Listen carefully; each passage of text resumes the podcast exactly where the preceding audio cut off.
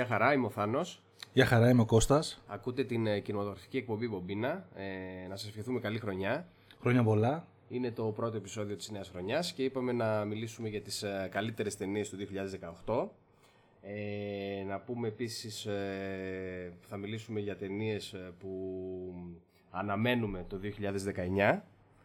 Ε, Όχι, δεν προετοίμασα. Δεν την προετοίμαζες. Α, δεν πειράζει, έφτιαξα εγώ. Ωραίος. και τι άλλο, θα πούμε και για τις απογοητεύσεις βέβαια του 2018. OK. Okay. Σίγουρα υπάρχουν. Πώς, θα το, πώς το είχαμε κάνει πέρυσι, ε, Θυμάσαι; Να πούμε, εννοείται ότι θα είναι στο format του περσινού επεισοδίου, δεν ξέρει ο καθένας τις επιλογές του άλλου. Ξεκινάμε από το νούμερο 10 προς το νούμερο 1. Εναλλάξ. Εναλλάξ θα λέμε τι έχουμε και έχει βάλει ο καθένας. Ε, σε περίπτωση που την ταινία την έχεις κάποιος τη βάλει πιο χαμηλά και ο άλλος την έχει πιο ψηλά, θα τη σχολιάσουμε στη σειρά το άλλο, έτσι; Ε, ναι, κατά, okay. βά, κατά βάση ναι. OK, okay, εντάξει. Αχα. Εγώ να πω ότι σε κάποιες θέσεις, σε τρεις από τις δέκα θέσεις, έχω στριμώξει δύο ταινίες. Ναι. Οπότε δεν είναι ακριβώς το 10. Okay. Απλά είναι δύο-τρεις θεσούλες, παιδί μου, που μπήκαν κάποιες ταινίες που μοιάζουν κιόλας μεταξύ τους. Ήθελα να τις βάλω δίπλα-δίπλα. Εντάξει, να πούμε βέβαια εντάξει, δεν είδαμε όλες τις ταινίες οι οποίες νομίζω ναι, περνάνε κοντά στις 400 ταινίες. Καλά, εντάξει, βασικά χάσαμε και κάποιες σημαντικές ταινίες. Τουλάχιστον εγώ κάποιες ταινίες τη χρονιά, παιδί μου, που ε, θεωρώ ότι ήταν must see, μου γλιστρήσανε. Ναι. OK, okay, οπότε ναι, προφανώς ε, είναι αυτές που θεωρούμε καλύτερες ή πιο αγαπημένες από αυτές που είδαμε μέσα στη χρονιά. Ακριβώς. OK. Okay. Ωραία, ας ξεκινήσουμε. Λοιπόν, νούμερο 10. Ποιος πάει; Α ξεκινήσω εγώ. Λοιπόν, νούμερο 10 έχω βάλει το Halloween του David Gordon Green. Είναι το remake της κλασικής ταινίας του Carpenter. Ωραίος. Ε, φαντάζομαι υπάρχει μέσα από Φίλε, το έχω στο 10.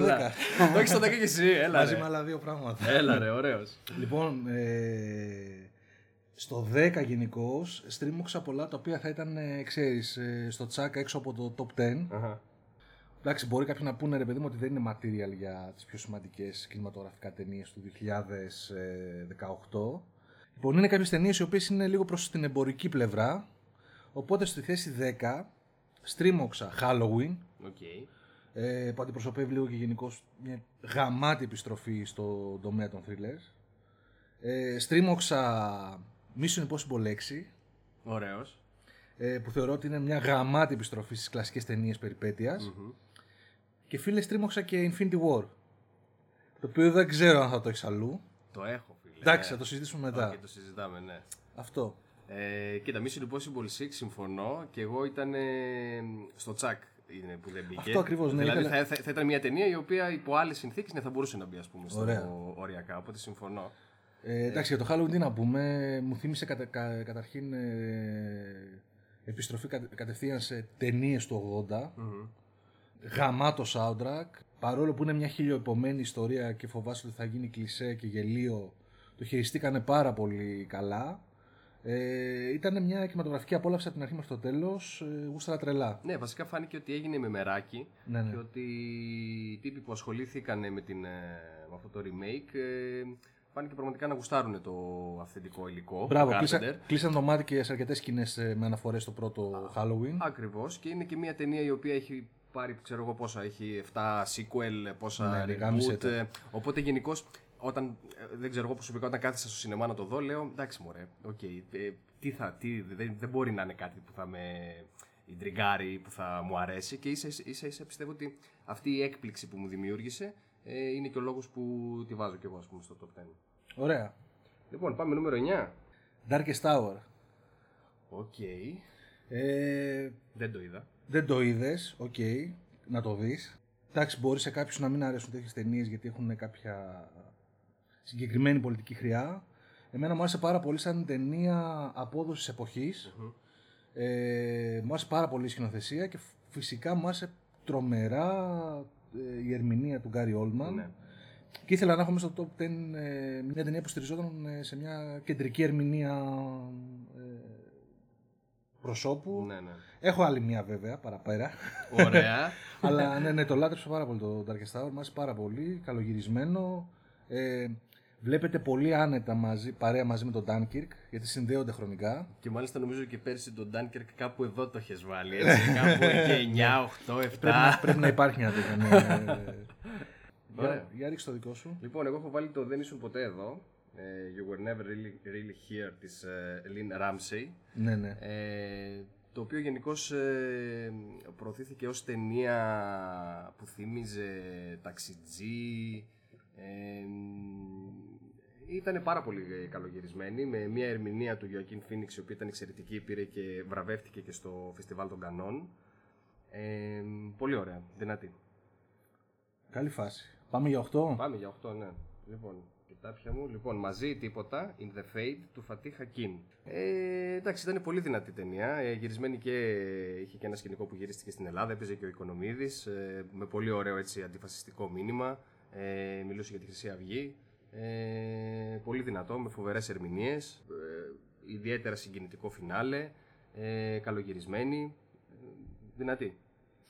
Ωραία, εγώ στο νούμερο 8 έχω πάλι δύο στριμωγμένες επιλογές Ναι. οι οποίες ε, ταιριάζουν κάπως όχι τόσο θεματικά όσο το, πο- τι εντύπωση μου δώσαν και οι δύο.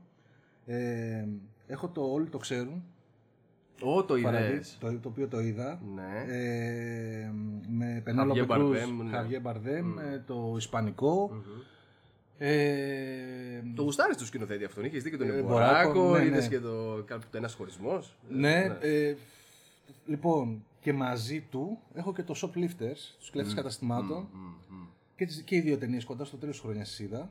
Μου άρεσε πάρα πολύ και στις δύο η απόδοση ε, του τρόπου ζωής των ανθρώπων στις συγκεκριμένες περιοχές. Ε, το ένα είναι γυρισμένο στην, αν θυμάμαι καλά, στην ε, Νότια Ισπανία, σε ένα μικρό χωριό, που δείχνει ακριβώς τις... Ε, ε, πε- περιστρέφεται γύρω από ένα δραματικό γεγονός που συμβαίνει κατά τη διάρκεια ενός γάμου, που μαζεύονται και ένα ενός παραδοσιακού γάμου στην Ισπανία.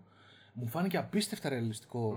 Ένιωθα σαν να ήμουν εγώ προσκεκλημένος σε ένα γάμο στη δικιά μας επαρχία, ξέρω εγώ, και έλεπα αντιδράσεις. Επειδή μοιάζουμε γενικά και σαν ε, χώρες, αντιδράσεις ε, ε, πώς το λένε, συγγενών κτλ. Ε, το γεγονός είναι αρκετά δραματικό και συγκλονιστικό. Οι ερμηνείες, ε, ειδικά της Πενέλοπε Κρούζ, η οποία εντάξει έχει αρκετά κυβικά, το έχει αποδείξει και σε άλλες ταινίες, είναι φανταστικές. Απίστευτος και ο Χαρβιέ Μπαρδέμ. Προς το τέλος, ίσως παραέγινε λίγο complicated, ε, μπερδεμένο και παρά ήταν λίγο μελό.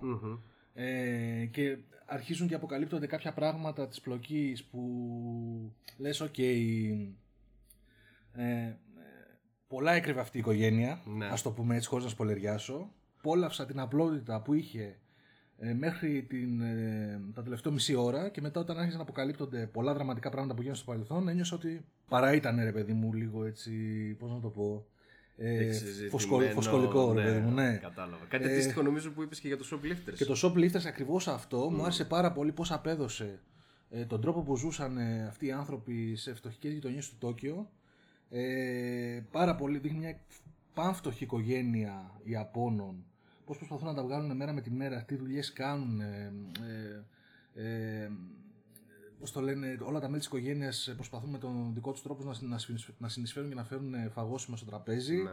Ε, μου άρεσε και αυτό μέχρι σχεδόν το τέλος που έδειχνε ακριβώς το πώς ζουν αυτοί οι άνθρωποι και μετά αρχίζει και ξεμπλέκεται μια, στο πούμε, αστυνομική υπόθεση αστυνομικού έργου που είναι αρκετά περίπλοκη. Βλέπεις ότι τα πάντα είναι ανατροπές. Το οποίο όχι ότι είναι απαραίτητα άσχημο. Απλώς με εξαίρεση, μου άρεσε η απλότητα το, του, του, μεγαλ- του πρώτου μεγαλύτερου μέρους της ταινίας δηλαδή, που απλά σου έδειχνε την ατμόσφαιρα και το πώς ζούσαν αυτοί οι άνθρωποι εκεί πέρα. ναι. Στο 8 αυτά τα δύο. Ωραία. Πάμε νούμερο 7.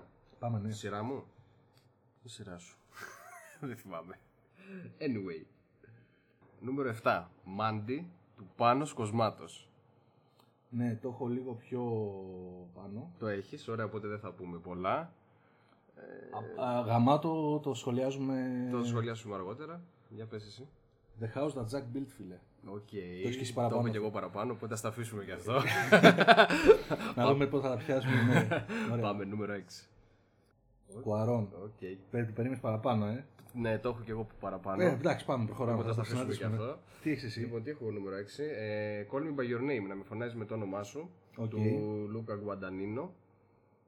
Ε, πολύ πολύ ωραία ταινία. Ε, αυτό που με συγκλώνησε ιδιαίτερα παρόλο που γενικώς είναι μια ιστορία αγάπης μεταξύ δύο αντρών, δεν είναι κάτι ιδιαίτερο σαν ιστορία αγάπης, αλλά έχει ένα συγκλονιστικό φινάλε. Ε, όσοι το έχουν δει, προφανώς καταλαβαίνουν, είναι μια σκηνή που μιλάει ο πρωταγωνιστής με τον πατέρα του και το ίδιο το φινάλε, το οποίο είναι τόσο συγκινητικό και τόσο έτσι ανθρωποκεντρικό που νομίζω ότι για αυτό το λόγο μπήκε στο, στις καλύτερες ταινίες χρονιάς. Καλή φάση. Πάμε νούμερο 5 λοιπόν. Τις τρεις πινακίδες έξω από το Έμπινγκ στο Μιζούρι. Μαλάκα, μαλγάμι. Όχι, το έχω βάλει πολύ ψηλό. Το έχεις βάλει πολύ ψηλό. Εντάξει. Για πες τι έχεις βάλει στο 5. Στο 5 έχω βάλει Μάντι. Okay, οπότε ευκαιρία να το σχολιάσουμε. Mm-hmm. Τι είπα, μαλάκα θα μπορούσα να το βάλω πολύ, πολύ πιο ψηλά. Mm. Έκανα ένα top 10 ταινίας έκπληξης mm. και απίστευτης πόρωσης και most promising ε, director που θέλω να δω τα επόμενα του πράγματα. Νομίζω πήγαινε το 1, το 2 χαλαρά. Ναι, ναι, ναι. Ήταν μια φοβερή έκπληξη. Ήταν εξαιρετική ταινία. Σας, την, έσυρα... την, την είχαμε δει στις ναι. νύχτες Πρεμιέρας με το μεσονύκτια προβολή. Ναι. Όπου γενικώς ήταν πολύ ωραίο το feeling. Ήταν, ε, ήταν γεμάτη αίθουσα και νομίζω ότι όλοι γουστάρανε. Δηλαδή η αντίδραση, έτσι, οι αντιδράσεις που άκουγες από το κοινό ήταν στοχευμένες. Δεν ήταν ότι. Και φαν του Νίκολα Κέιτ. Ακριβώς, ακριβώς. Δηλαδή οι ατάκες του Νίκολα Κέιτ. Χειροκροτήματα. Ακριβώς με χειροκροτήματα, αλλά όχι σε φάση γιουχαρίσματος. Ναι, όχι, ναι, ναι.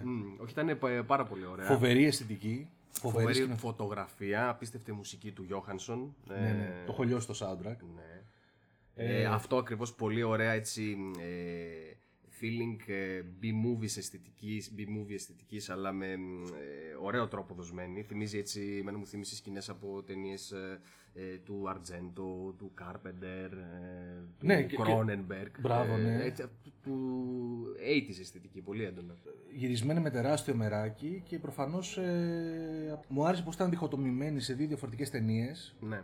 Μια ταινία αγάπης στην αρχή που αρχίζει και ξεκινάει μια, ένα suspense για το τι θα γίνει και μετά μια ταινία εκδίκησης. Και μάλιστα η τίτλη, ο τίτλος της ταινίας βγαίνει ακριβώς στη μέση. Ναι, ναι, ναι. ναι. Χωρίζοντας τα δύο μέρη. Mm-hmm. Ε, παρόλο που θα μπορούσε να είναι απλά εντυπωσιακή οπτικά mm-hmm. ε, και σαν ατμόσφαιρα, είχε νόημα. Mm-hmm. Είχαν βάσει οι ατάκες, είχε βάσει η ανάπτυξη των χαρακτήρων. Ο κακός ήταν απίστευτος. Και φυσικά και ο Νίκολας Κέιτ. Και ο Νίκολας Κέιτ έδωσε είχε... ρέστα. Νομίζω ναι, δηλαδή ναι, ναι, ο ρόλος ήταν. Ε, ότι κομμένος και ραμμένο. Ναι, για τα μέτρα του δεν το συζητώ. Παρόλο ναι, ναι. που Γενικώς γύρω από το όνομά του ακούγονται διάφορα. Ότι έχει είναι, είναι υπερτιμημένος ναι, ναι. ηθοποιός, έχει κάνει πολύ κακές επιλογές. Εντάξει, νομίζω ότι στη συγκεκριμένη ταινία ήταν. Είχε προβλήματα με την εφορία. ε, και, και από τις ταινίες που είχε τελειώσει και ήθελα να την ξαναδώ από την αρχή. Mm, μπαμ. Mm, mm. Ωραία. Ωραία. Πάμε λοιπόν νούμερο 4. Ναι. Δώσε. Νούμερο 4, φίλε, Old Man and the Gun. OK, okay, δεν το είδα. Ε, με τον Ρόμπερτ Ρέντφορντ δεν είναι. Γάμησέ τα. Ναι. Ε, μπορείς σε κάποιους να πούνε ότι okay, εντάξει, απλή ταινία, ρε παιδί μου, δεν είναι και τίποτα συντρακτικό. Ε, Παρ' όλα αυτά, ρε παιδί μου, το στυλ αυτής της ταινίας και το νόημα της ιστορίας ε, που ακολουθούν την πορεία ενός ανθρώπου όλη της ζωής μέχρι τα γεράματά του που θέλει να αποσυρθει mm-hmm. ε, με άγγιξε πάρα πάρα πολύ. Mm-hmm. Μου άρεσε ο χαρακτήρας που υποδιόταν ο Ρόμπερτ Ρέσφορντ που ήταν ένας αμετανόητος ληστής τραπεζών αλλά με συγκεκριμένο μοτίβο. Ήταν πάρα πολύ ευγενικός, δεν προκαλούσε θύματα. Απλά εμφανιζόταν και ζητούσε λεφτά, δείχνοντας το όπλο του. Ναι. Και γενικώς, ρε παιδί μου, ήταν πολύ φιλικός με τους υπαλλήλους και απλά μου άρεσε πάρα πολύ διότι σε κάποιο σημείο, ρε παιδί μου, η ταινία γίνεται λίγο μέτα. Ναι. Ε, και χωρίς να σπολεριάσω, ε, ο χαρακτήρας του Ρόμπερτ Ρέφορ, ρε παιδί μου, ε, εκφράζει ε, κάποιες σκέψεις αλλά ταυτόχρονα μάλλον είναι και αυτοβιογραφικές και είναι και σε κάνς που έχουν πάρει το, την, ε, το πρόσωπο του Redford από παλιές του ταινίες και ναι. το έχουν χώσει αυτή την ταινία πιο νεαρό. Και τον βλέπεις δηλαδή μια πορεία του χαρακτήρα του ληστή και μια πορεία του ίδιου του Redford από, από νεαρό κινηματογραφική μέχρι τα γεράματά του που και αυτός αγαπάει την ηθοποιία. Οπότε ήταν λίγο και αυτό αναφορικό. Και αρχίζει και λέει, ναι, ναι, ότι, ναι. Και με, με, έφτανε σε ένα σημείο ρε παιδί που δεν μπορούσε να ξεχωρίσεις τώρα αν η ταινία είναι ντοκιμαντρί για το Redford ή αν ναι, είναι ναι, για τον... ναι. Και ήταν πολύ συγκινητικό εκεί. Μα πάρα πάρα πολύ. Πολύ απλή ταινία. Την είχες δει σινεμά; Σινεμά, ναι. Άξιζε, άξιζε full. Ωραία. Λοιπόν, εγώ στο νούμερο 4 έχω βάλει το Avengers, το Infinity War. Ωραία, φίλε, πολύ ψηλά, ωραίος. Ναι, Μπράβο, ναι, ρε, φίλε. ναι, το έβαλα γιατί πραγματικά νομίζω ότι ήταν. Από τις καλύτερες ε, έτσι, βιωθήσεις, να το πω έτσι, εμπειρίες της ε, κινηματογραφικής το- χρονιάς. Το, το Empire Strikes Back της εποχής μας; Ε, θα μπορούσε. ναι, φίλε. Ε, πραγματικά δηλαδή ήταν ό,τι καλύτερο. Ο τρόπος που ε, μ, συνδύασε όλους τους σούπερ ήρωες, ο τρόπος που πόσα χρόνια βλέπουμε ταινίες της Marvel, ε, οι οποίες, εντάξει, άλλες ε, καλύτερα, άλλες χειρότερα ε, καταφέρνουν ε, να σε κρατήσουν. Ναι. Ο τρόπος που συνέδεσε όλες τις ιστορίες ε, και όλους τους ήρωες ήταν πραγματικά εκπληκτικός. Ε, με πάρα πολύ ωραίο φινάλε. Εντάξει, είμαι και λίγο, μου αρέσουν γενικώς αυτά τα συγκεκριμένου είδους φινάλε που δεν είναι πολύ ευχάριστα. Ε, ήταν ε, πραγματικά φοβερό. Νομίζω ότι είναι επίτευγμα. Μμμ. Άσχετα αν σ' αρέσουν, δεν σ' αρέσουν ε, οι εμπορικές ταινίες και ταινίες σούπερ ηρώων, το έχουμε πήξει τα τελευταία χρόνια.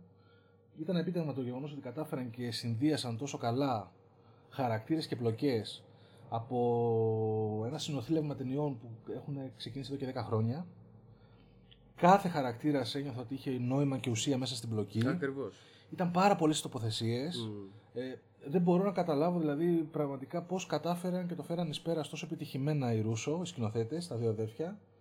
Ε, Και δεν σε κούραζε κιόλας. δεν σε κούραζε και μάλιστα ε, πολλοί από τους χαρακτήρες και από τις τοποθεσίες που ήταν ε, από συγκεκριμένες ταινίες όπως τον Guardians of the Galaxy κτλ. Ενώ είχαν την, ε, την μαεστρία των, ε, των Ρούσο, κρατήσαν και στοιχεία, ξέρεις, από, που είχαν ε, Ναι, ναι. πρωτοθεσπίσει οι σκηνοθέτες που είχαν, τις είχαν αναλάβει ναι, στην ναι, αρχή. ναι, ναι, ναι, ναι. Εντάξει, φο- φοβερή Ήταν κατάσταση. πολύ έτσι, καλό teamwork. Έχουμε κάνει βέβαια και podcast για τη συγκεκριμένη ταινία, Καλά, οπότε ναι. μπορείτε να τα ακούσετε αν θέλετε να μάθετε. Ωραίος, ωραίος. περισσότερα. Λοιπόν, οπότε πάμε νούμερο 3, αόρατη κλωστή, Phantom Thread. Έλα ρε φιλέ, Του δώσε. Paul Thomas Anderson. εντάξει. Ε, εντάξει, εσύ την είχες δει κιόλας στο. Ναι, ναι, ναι. Έχουμε κάνει podcast για Έχουμε αυτό. κάνει και podcast γι' αυτό. Ε, Ε, στο Ίδρυμα Σταύρων Ιάρχο στην πρεμιέρα που ήταν για, το, για φιλανθρωπικό σκοπό και ήταν και ο Daniel Day-Lewis στο τέλος που μίλησε με το κοινό. Έτσι πέρα από αυτό, την έχω δει άλλες τρεις φορές από τότε. ω, ε, δεν την έχω λιώσει. Ε, απίστευτη ταινία. ναι.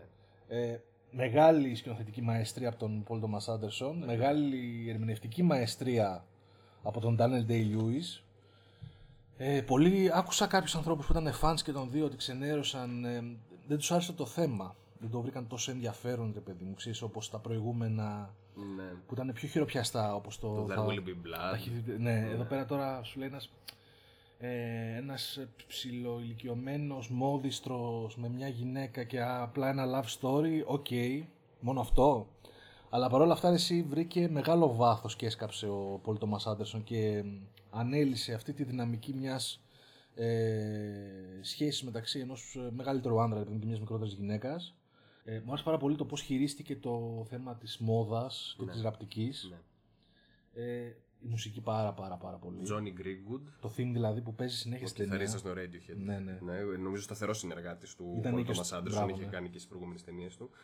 Και νομίζω ήταν και ταινία που ακόμα και αν δεν σου άρεσε το θέμα γενικά, ήταν τόσο καλά φτιαγμένη. που, Μπράβο, είναι, που ήτανε- είναι για να πάρει βραβείο. ρε Μπράβο, φίλε. ήταν καλωστημένη γενικότερα. Δηλαδή είχε και φοβερά κοστούμια ε, και φωτογραφία. Ταινία ε, υψηλής τεχνικής, κινηματογραφικής τεχνικής. Ακριβώς. Δηλαδή, ακόμα και να μην σου αρέσει το περιεχόμενό της, το σενάριό της, ας το πούμε πιο απλά, ε, νομίζω όλα τα υπόλοιπα ήταν πολύ καλοφτιαγμένα. Και άξιζε δηλαδή για σινεμά.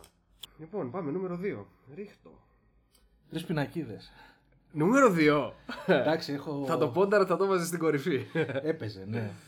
Έπαιζε. ναι.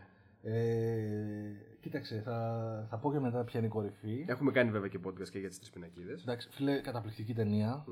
Ε, από το πουθενά δεν το περίμενα. Φοβερή υπόθεση, φοβερά τα θέματα με τα οποία καταπιάστηκε.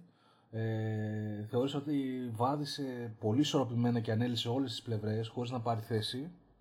Ε, τρομερές ερμηνείες.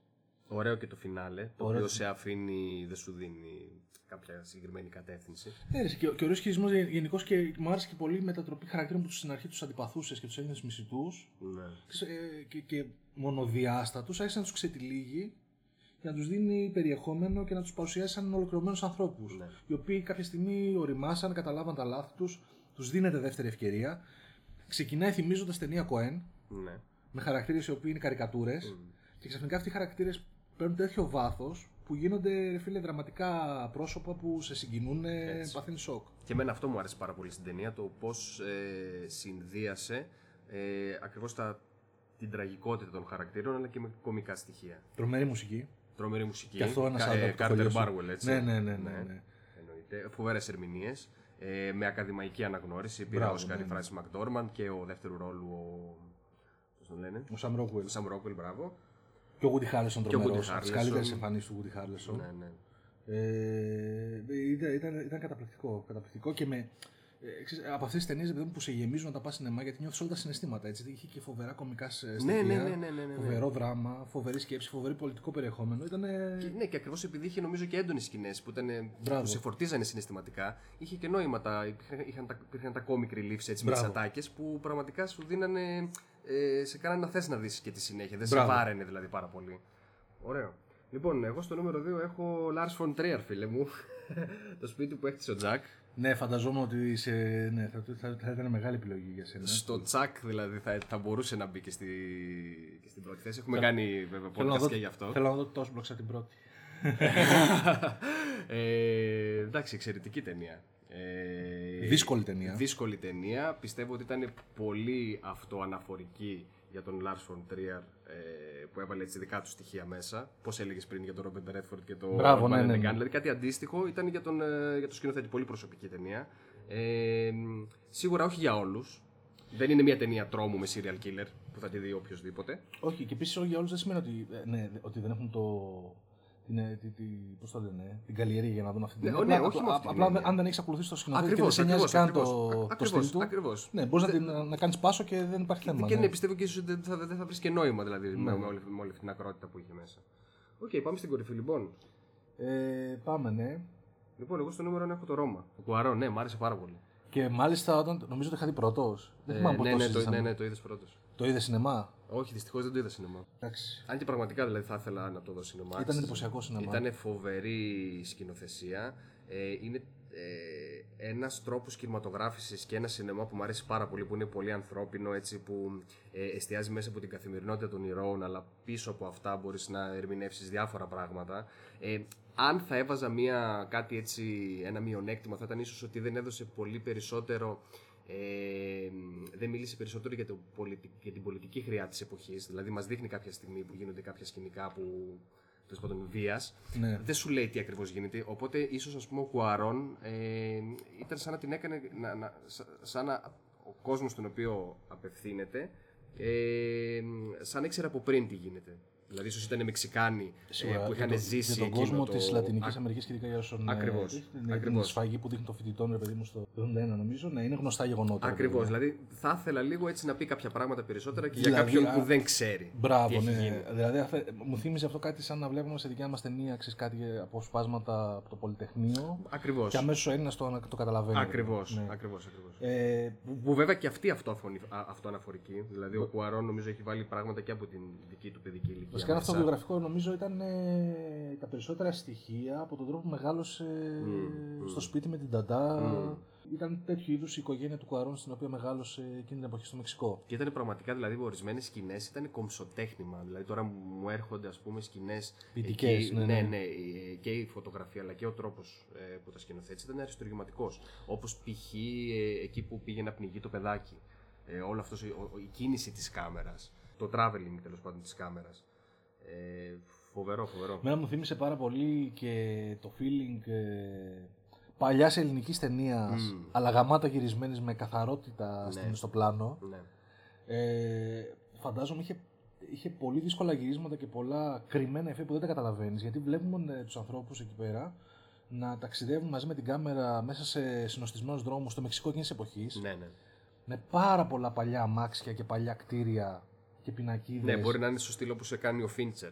Μπράβο, ναι, δηλαδή νομίζω μέσα... ότι έχει πολλά κρυμμένα mm. ε, εφέ και τα βλέπεις και νομίζει ότι η ταινία γυρίστηκε τότε. Ναι.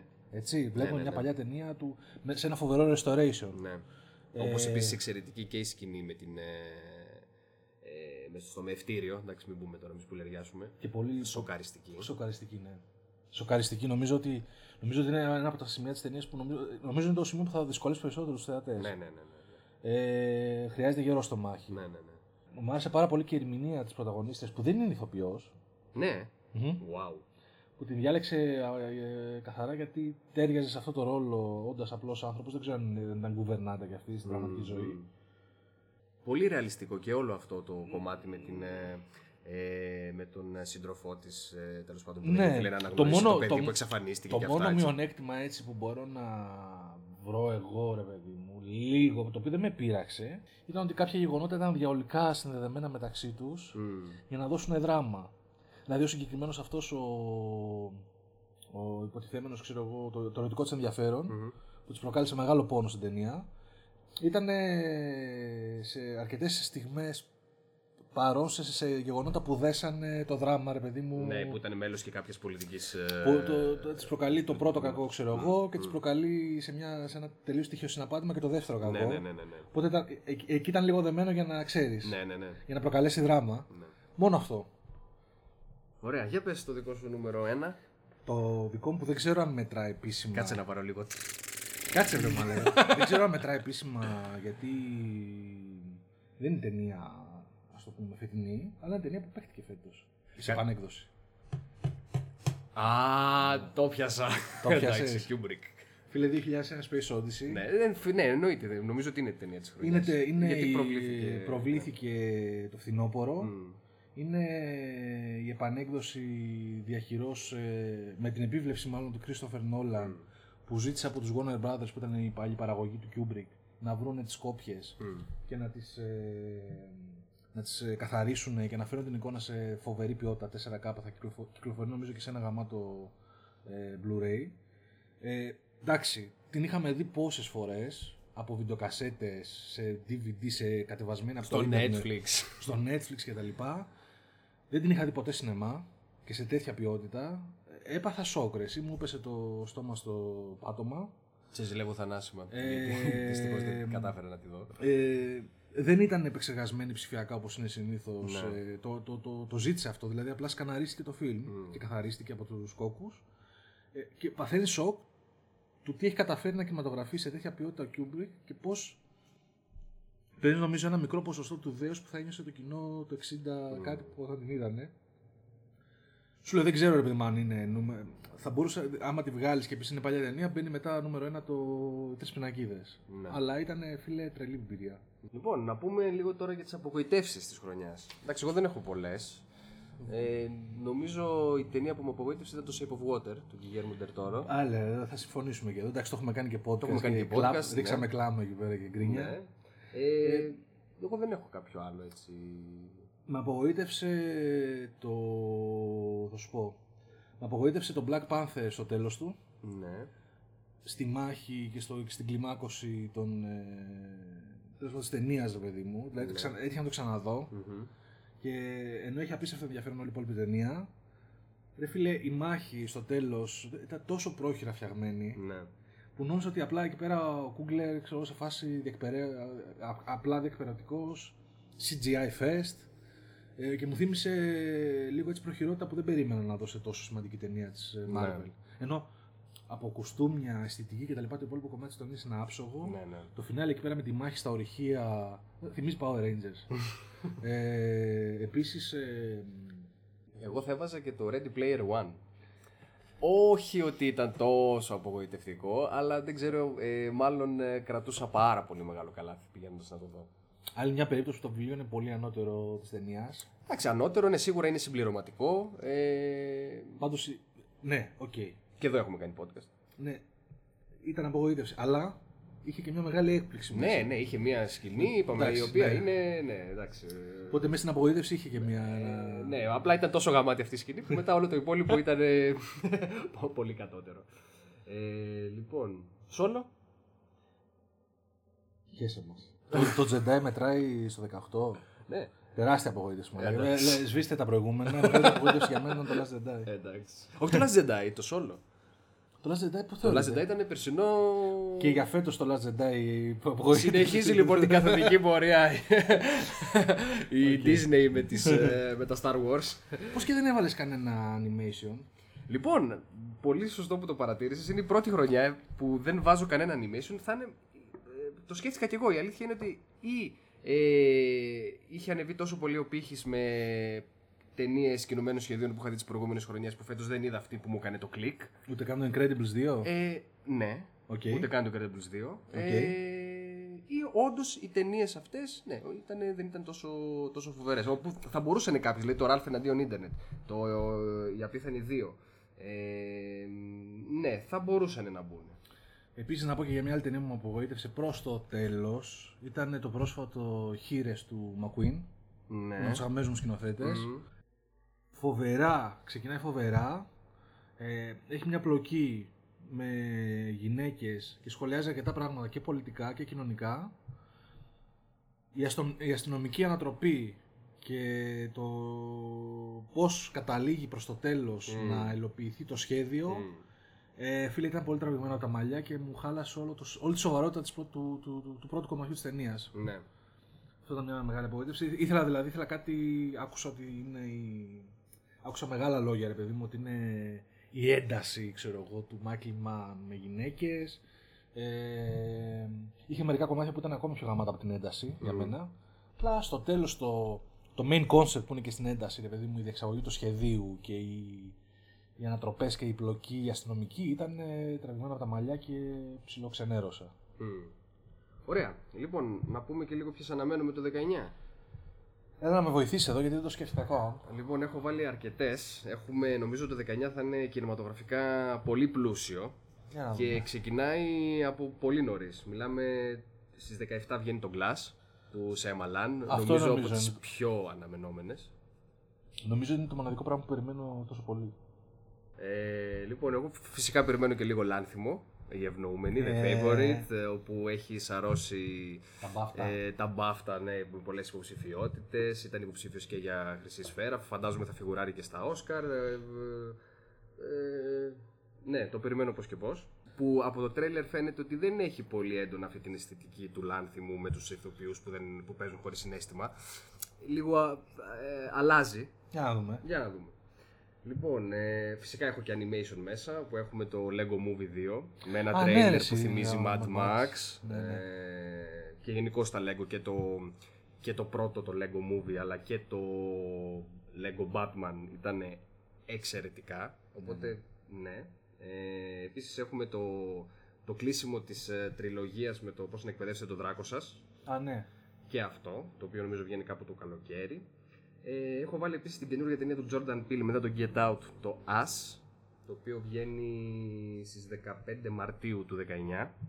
Ναι. Ε, δεν ξέρω αν είδες τρέιλερ, αλλά πάλι με την ίδια αισθητική με το Get Out. Ε, Α, δούμε, εντάξει. Ναι. Ε, Avengers Endgame. Α, ναι, ρε φίλε, ναι, Endgame Avengers. Ναι. Ε, ημερομηνία εξόδου 25 Απριλίου του 19. Λοιπόν, έχω επίσης. Ε, ε, φίλε, αυτό τώρα νομίζω θα συμφωνήσεις. Ε, την καινούργια ταινία του David Robert Mitchell μετά το It Follows Under the Silver Lake. Το οποίο δεν ξέρω γιατί δεν βρήκε διανομή. Πόρε, που για να δούμε. Αλλά λογικά θα παιχτεί μέσα στο 19. Πώς θα τρελά It Follows. Ναι, για να δούμε. Ε, α, έχω και άλλο animation, το Story 4. Ωραίο teaser. Πλάκα είχε. Ναι, δεν ξέρω, δεν ξέρω αν έχει νόημα μετά από το. Με, ναι, δηλαδή μετά, μετά από το τόσο ωραίο κλείσιμο. Ε, ναι, αν πιο... θυμάμαι καλά, επειδή το νομίζω ότι μέσα στις γιορτές το 3, ναι. στο Star, ε, θα διαπραγματευτεί λογικά το κοριτσάκι που πλέον σε, αυτό, σε αυτό άφησε τα παιχνίδια το. Ναι, in Pixar we trust. Εγώ πιστεύω ότι ναι. ακόμα το έχει. Για να δούμε. Λοιπόν, ε, Ταραντίνο, Once Upon a Time in Hollywood. Φέτος βγαίνει. Ναι, το καλοκαίρι. Α, ναι. Αύγουστο. Ε, για να, ναι, δεν ξέρω. Σίγουρα εντάξει, κάθε ταινία του Ταραντίνο είναι most anticipated ε, by default. Ναι, ναι, ναι, Εννοείται. Λοιπόν, ε, το ο καινούριο Joker του Todd Phillips. Και αυτό φέτος, ε. Ναι.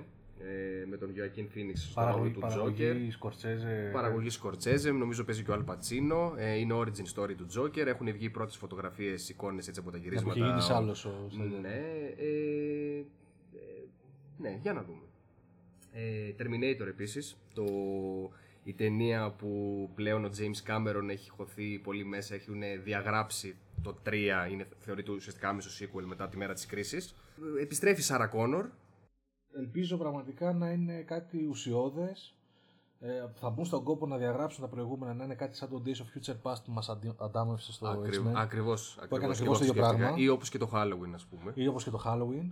Οπότε. Ε, για να δούμε. Κάνα, κάνα teaser για Avatar 2 θα δούμε γιατί. Α, δεν ξέρω, δεν νομίζω 20, να είναι. 21 βγαίνει. Α, το 21, καλά. Καλά κρασιά. έχουμε, έχουμε ακόμα. λοιπόν, ε, φυσικά έχουμε και το ένατο επεισόδιο της εποπτείας του πολέμου των άστρων με ημερομηνία εξόδου 20 Δεκεμβρίου. Whatever. Έλα ρε φίλε, σε λίγο θα μας πεις ότι δεν πας να το δεις καν. Δεν ξέρω, θα δω ανάλογα με τα τέτοια. Σου λέω δεν έχω, έχω, πρέπει να κάνουμε ένα podcast γι' αυτό. Άλλο. Ωραία, γι' αυτό πρέπει να κάνουμε ένα podcast, ε, θα Ναι. φωνάξουμε και το φάνη. Λοιπόν, ε, έχουμε Irish- Irishman του Σκορτσέζε. Με μέσα Ρόμπερ Ντενίρο, Αλ Πατσίνο, καθαρόεμη γκαγκστερική ταινία. Ε, Ωραία φάση, μακάρι έτσι σκορτσίζει επιστροφή στις ρίζες, ε. Ωραία. Ναι, Έχω ναι, να νιώσει έτσι από πληροφοριοδότη, ε. ναι. Δεν ξέρω μήπως είναι ας πούμε όντως το, το hit του... Μακάρι. Ναι, για να δούμε. Ε, Σκορτσέζε γενικώς δεν, έχει, δεν μας έχει πολύ ψηλό απογοητεύσει. Οπότε γιατί όχι. Λοιπόν, και τι άλλο, έχω και μια τελευταία ελληνική αυτή τη φορά, του Γιάννη Οικονομίδη, η μπαλάντα της τρίπια καρδιάς. Θα βγει φέτος, ε. Πιστεύω ότι βγαίνει φέτος. Τα γυρίσματα γινόντουσαν τώρα το καλοκαίρι του 18. Μ, για να δούμε. Μακάρι, μακάρι. Αυτά γενικώς. Ωραία, καλή φάση. Και τι, α, τώρα τρέχει το, το The Mule, για μένα είναι must see. Αυτό βγήκε τώρα. Είναι το... Νομι- Ελλάδα, ναι, νομίζω είναι μέσα στο Γενάρη. Ωραία. Είναι Τώρα, ρε παιδί μου, οπότε θεωρείται φρέσκια του 19. Μμμ. Καμία άλλη έτσι που ήθελες να. Ε, από τις, προ... τις προηγούμενες χρονιάς, ρε παιδί μου, που σου ήρθε στο μυαλό και δεν μπορούσες να μπεις στο top 10. Ε, Κοίτα, οριακά. Έχεις καμιά ο- δυο, τρεις. Ναι, έχω δύο-τρεις. Α πούμε, οριακά θα μπορούσε να μπει και το Foxtrot του Samuel Maus, την οποία την είχα δει βέβαια στη νύχτα της Πρεμιέρας το 17, αλλά ε, η κανονική προβολή της ήταν μέσα στο 18 στην Ελλάδα. Που ξεκινάει σαν δράμα, αλλά με ένα παιδί που ανακοινώνεται στους γονείς του που είχε πάει στον πόλεμο ότι σκοτώνεται, αλλά τελικά τέλος πάντων δεν σπολεριάζω, αλλάζει κατά τη διάρκεια Α. της ε, ε, της ταινίας η ιστορία. Και ουσιαστικά αυτό που μου άρεσε ήταν ότι έμπλεξε με πολύ όμορφο τρόπο πολλά διαφορετικά είδη ταινιών. Κατάλαβα. Ε, ναι, οριακά θα μπορούσε να μπει. Ωραία, για μένα το Creed 2. Οκ. Πολύ γαμάτο. Παρόλο που φαίνεται λίγο ότι παραείναι too much of a sequel γιατί ξαναμπλέκει μέσα το γιο του Ντράγκο και αρχίζει και γίνεται λίγο φωσκολική οπερέτα. Ναι, ναι, ναι, ναι, κλπ. ναι, ναι. Παρ' όλα αυτά ήταν πολύ γαμάτο και μ, νομίζω σχεδόν επίπεδα της πρώτου- του πρώτου Creed. Να, τόσο πολύ. Ναι, ναι, ναι. Μάλιστα. Ωραία, εγώ θα, θα, εντάξει, το, σε- το είπα για την επικίνδυνη αποστολή το νούμερο 6 ότι και αυτό θα μπορούσε να μπει άνετα. άνετα. Ε, μακράν θεωρώ ότι είναι η καλύτερη ταινία της σειράς. Ε, θα μπορούσα να βάλω και το καλπάζ, Πες, κα- το ναι. καλπάζοντας με το όνειρο, το The Rider ε, της ε, Chloe Zhao, που και αυτό είχε παιχτεί στην της πρεμιέρας. Πολύ έτσι ήρεμη ταινία, ε, η οποία- στην οποία μου άρεσε πάρα πολύ το φινάλε. Γιατί παρόλο που ήταν πολύ ε, συναισθηματικά βαριά, Ναι, ναι. ε, το φινάλε το πήγε εκεί που έπρεπε και ήταν. ε, Θα δούμε πολύ Bond το 19. Μμμ, δεν ξέρω. Βγαίνει. Μια είπες στο Mission Impossible και σκέφτηκα με τις αναμποδιέ που είχαν με το σκηνοθέτη, με τον Danny Boyle που έφυγε και τα λοιπά. Δεν ξέρω. Μμμ, Ελπίζω- Θα δούμε, θα δείξει. Το Και, ίσως, τέλος- και ίσως και Deadpool 2. Α, δεν ναι. ήταν άσχημο. Εντάξει, ναι. Εντάξει. Διασκεδαστικό πολύ. Διασκεδαστικό, εντάξει, λίγο ξεκίνησε λίγο. Χαβαλετζίδικο, λίγο. Ε, α, ναι. ναι. δηλαδή στην αρχή δεν, με- το, το πρώτο 20 λεπτό μισάωρο δεν με είχε ενθουσιάσει. Δηλαδή νόμιζα ότι έβλεπα ξαναζεσταμένο φαγητό, αλλά μετά από ένα σημείο και μετά βρήκε το, καλ- το, έναν καλό ρυθμό και ναι, εντάξει, ωραίο ήταν. Αυτά εν ολίγης. Ωραία. Ευχαριστούμε που μας ακούσατε. Σε μια καλή κινηματογραφική χρονιά. Καλή κινηματογραφική χρονιά να έχουμε, εννοείται. Ε, να περνάτε καλά, να πηγαίνετε σινεμά. Ε, εννοείται γράψτε στα σχόλια ποιες ήταν οι δικές σας ε, καλύτερες ταινίες του 18, αν συμφωνείτε με τις δικές μας επιλογές, ε, οτιδήποτε άλλο θέλετε. Ευχαριστούμε που μας ακούσατε. Για χαρά. Γεια χαρά.